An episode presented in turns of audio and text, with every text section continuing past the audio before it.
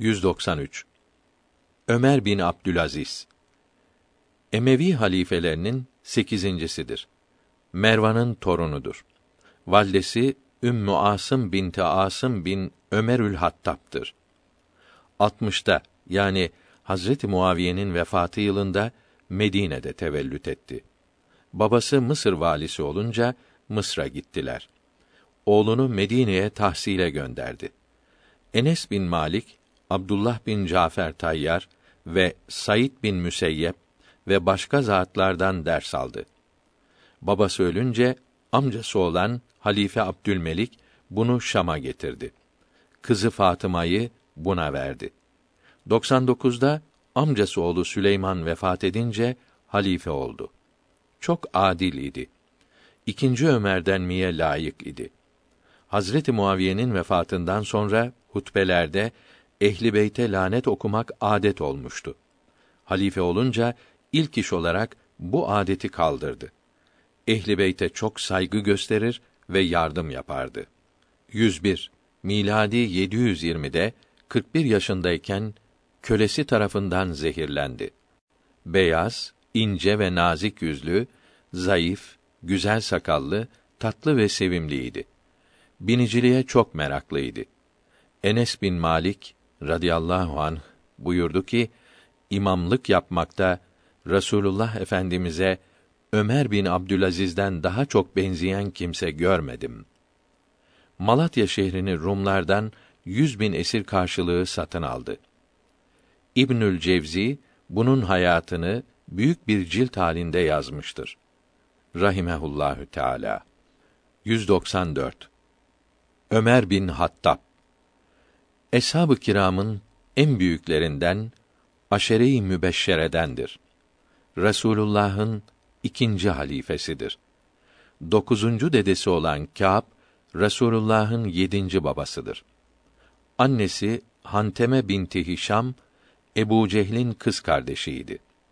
Hicretten 40 sene önce tevellüt etti. Kureyş'in büyüklerinden idi. Çok güzel konuşurdu.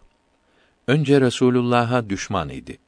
Bi'setin yani Resulullah'a peygamber olduğu bildirildiği günün altıncı yılında Resulullah'ın amcası Hazreti Hamza imana gelince Müslümanlar çok kuvvetlendi. Çok sevindiler. Bu iş Kureyş kâfirlerine güç geldi.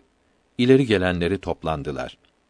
Muhammed'in adamları çoğalıyor. Bunu önlemeye çare bulalım dediler. Her biri bir şey söyledi. Ebu Cehl, Muhammed'i öldürmekten başka çare yoktur. Bunu yapana şu kadar deve, bu kadar da altın veririm, dedi. Ömer bin Hattab yerinden fırladı. Bu işi Hattab oğlundan başka yapacak yoktur, dedi. Ömer'i alkışladılar. Haydi Hattab oğlu, görelim seni, dediler. Ömer kılıncını çekerek yola düştü. Nuaym bin Abdullah'a rastladı. Bu şiddet, bu hiddetle nereye ya Ömer dedi. O da millet arasına ikilik sokan, kardeşi kardeşe düşman eden Muhammed'i öldürmeye gidiyorum dedi. Ya Ömer, güç bir işe gidiyorsun. Onun eshabı çevresinde pervane gibi dolaşıyor. Ona bir şey olmasın diye titreşiyorlar. Ona yaklaşmak çok zordur. Onu öldürsen bile Abdülmuttalip oğullarının elinden yakanı nasıl kurtarabilirsin? dedi. Ömer bu sözlere çok kızdı. Yoksa sen de mi onlardan oldun? Önce senin işini bitireyim diye kılınca sarıldı. Ya Ömer, beni bırak. Kardeşin Fatıma ile zevci Said bin Zeyd'e git ki ikisi de Müslüman oldu dedi. Ömer onların Müslüman olduğuna inanmadı. Eğer inanmazsan git sor, anlarsın dedi. Ömer şaşaladı. Bu işi başarırsa din ayrılığı ortadan kalkacak fakat Arapların adeti olan kan davası hasıl olacaktı. Kureyş ikiye bölünecek, birbiriyle çarpışacaktı. Böylece değil yalnız Ömer, bütün Hattab oğulları öldürülecekti. Fakat Ömer çok kuvvetli, cesur ve öfkeli olduğundan bunları düşünememişti. Kardeşini merak edip hemen evlerine gitti. O anlarda Taha suresi yeni gelmiş, Said ile Fatıma bunu yazdırıp Habbab bin Eret adındaki sahabiyi evlerine getirmiş okuyorlardı. Ömer kapıdan bunların sesini duydu. Kapıyı çok sert çaldı. Ömer'i kılınç belinde kızgın görünce yazıyı sakladılar. Habbab'ı gizlediler. Sonra kapıyı açtılar. İçeri girince ne okuyordunuz dedi. Said bir şey yok dedi. Ömer'in kızması artarak işittiğim doğruymuş. Siz de onun sihrine aldanmışsınız dedi. Said'i yakasından tutup yere attı. Fatıma kurtarayım derken onun yüzüne de öfkeli bir tokat indirdi. Yüzünden kan aktı. Ömer kanı görünce kardeşine acıdı. Biraz sendeledi. Fatıma'nın canı yandı. Kana boyandı ise de iman kuvveti kendisini harekete getirip Allahü Teala'ya sığınarak ya Ömer niçin Allah'tan utanmazsın? Ayetler ve mucizelerle gönderdiği peygambere inanmazsın. İşte ben ve zevcim Müslüman olmakla şereflendik. Başımızı kessen bundan dönmeyiz dedi ve kelime-i şahadeti okudu. Ömer ne yapacağını şaşırdı. Yere oturdu. Yumuşak sesle hele şu okuduğunuz kitabı çıkarınız dedi. Fatıma getirdi. Ömer'e verdi. Ömer güzel okuma bilirdi. Taha suresini okumaya başladı. Kur'an-ı Kerim'in fesahatı, belagatı, manaları ve üstünlükleri kalbini çok yumuşattı. Göklerde ve yeryüzünde ve bunların arasında ve toprağın altındaki şeyler hep onundur. Ayetini okuyunca derin düşünceye daldı. Ya Fatıma, bu bitmez tükenmez varlıklar hep sizin taptığınız Allah'ın mıdır? dedi. Kardeşi, evet, öyle ya. Şüphe mi var? dedi. Ya Fatıma, bizim 1500 kadar altından, gümüşten, tunçtan, taştan oymalı süslü heykellerimiz var. Hiçbirinin yeryüzünde bir şeyi yok diyerek şaşkınlığı arttı. Biraz daha okudu. Ondan başkasına tapılmaz. Bel bağlanmaz. Her şey ancak ondan beklenir. En güzel isimler onundur. Ayetini düşündü. Hakikaten ne kadar doğru dedi. Habbab bu sözü işitince yerinden fırladı. Tekbir getirdikten sonra müjde ya Ömer. Rasulullah Allahü Teala'ya dua ederek Ya Rabbi bu dini Ebu Cehl ile yahut Ömer ile kuvvetlendir buyurdu. İşte bu devlet, bu saadet sana nasip oldu dedi. Bu ayet-i kerime ve bu dua Ömer'in kalbindeki düşmanlığı sildi süpürdü. Hemen Resulullah nerede dedi. Kalbinde Resulullah sevgisi yanmaya başladı. O gün Resul Ekrem sallallahu aleyhi ve sellem Safa tepesi yanında Erkam'ın evinde eshabına nasihat veriyordu. Eshab-ı kiram toplanmış, onun nurlu cemalini görmekle, tatlı, tesirli sözlerini işitmekle kalplerini cilalıyor, ruhlarını ferahlatıyorlardı. Sonsuz lezzet, zevk ve neşe içinde halden hale dönüyorlardı. Ömer'i buraya getirdiler. Ömer'in kılınçla geldiği görüldü. Ömer heybetli, kuvvetli olduğundan eshab-ı kiram Resulullah'ın etrafını sardı. Hazreti Hamza Ömer'den çekinecek ne var? İyilik ile geldiyse hoş geldi. Yoksa o kılıncını çekmeden ben onun başını yere düşürürüm derken Resulullah yol verin, içeri gelsin buyurdu. Biri sağında, biri solunda, ötekiler tetikte olarak içeri girdi. Cebrail aleyhisselam daha önce Ömer'in iman ettiğini, yolda olduğunu haber vermişti.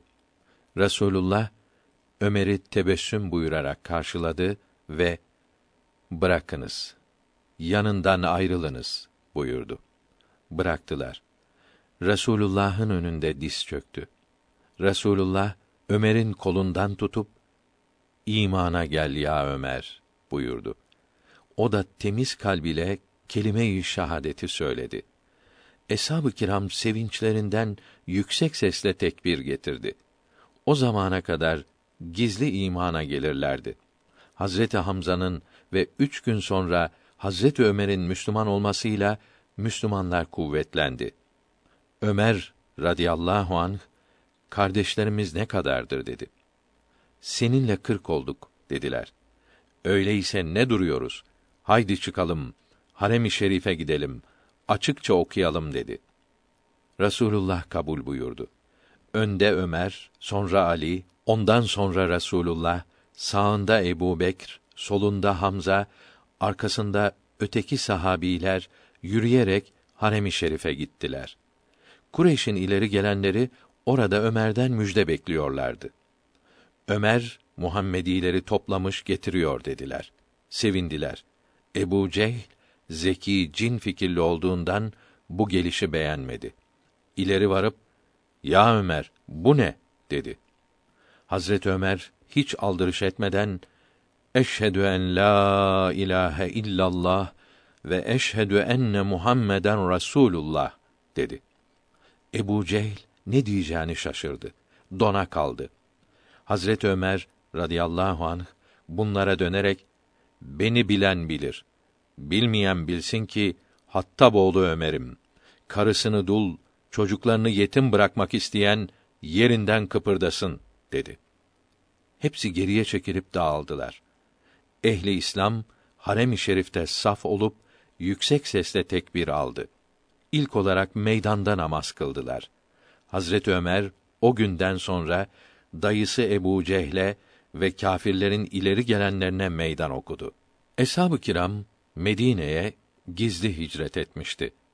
Ömer radıyallahu anh silahlarını kuşanarak açıkça hicret etti.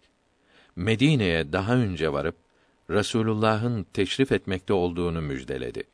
Bütün gazalarda bulundu. Arslan gibi dövüştü. Uhud'da Resulullah'ın yanından ayrılmadı. Daima doğru söylediği için Faruk buyuruldu. Resulullah'ın vefatında karışıklık çıkmasını önledi. Halifeye her işinde yardım etti. Halife Ebu Bekr vefat edeceği zaman eshab-ı kiramın ileri gelenlerini çağırıp görüştükten sonra Hazreti Ömer'i halife tayin etti. 13. yılda halife oldu. Emirül Müminin ismini aldı. Az zamanda o kadar çok yer aldı ki tarihçileri şaşırttı. Kudüs'e gidip adaletiyle Rumları hayran bıraktı. Katsiye zaferini kazanarak orduları Azak denizine kadar ilerledi. Tunus'a kadar fetholundu. Dört binden ziyade cami, mescit yapıldı. Hazreti Muaviye'yi radıyallahu teâlâ anh Şam valisi yaptı. Kendi de Şam'a geldi.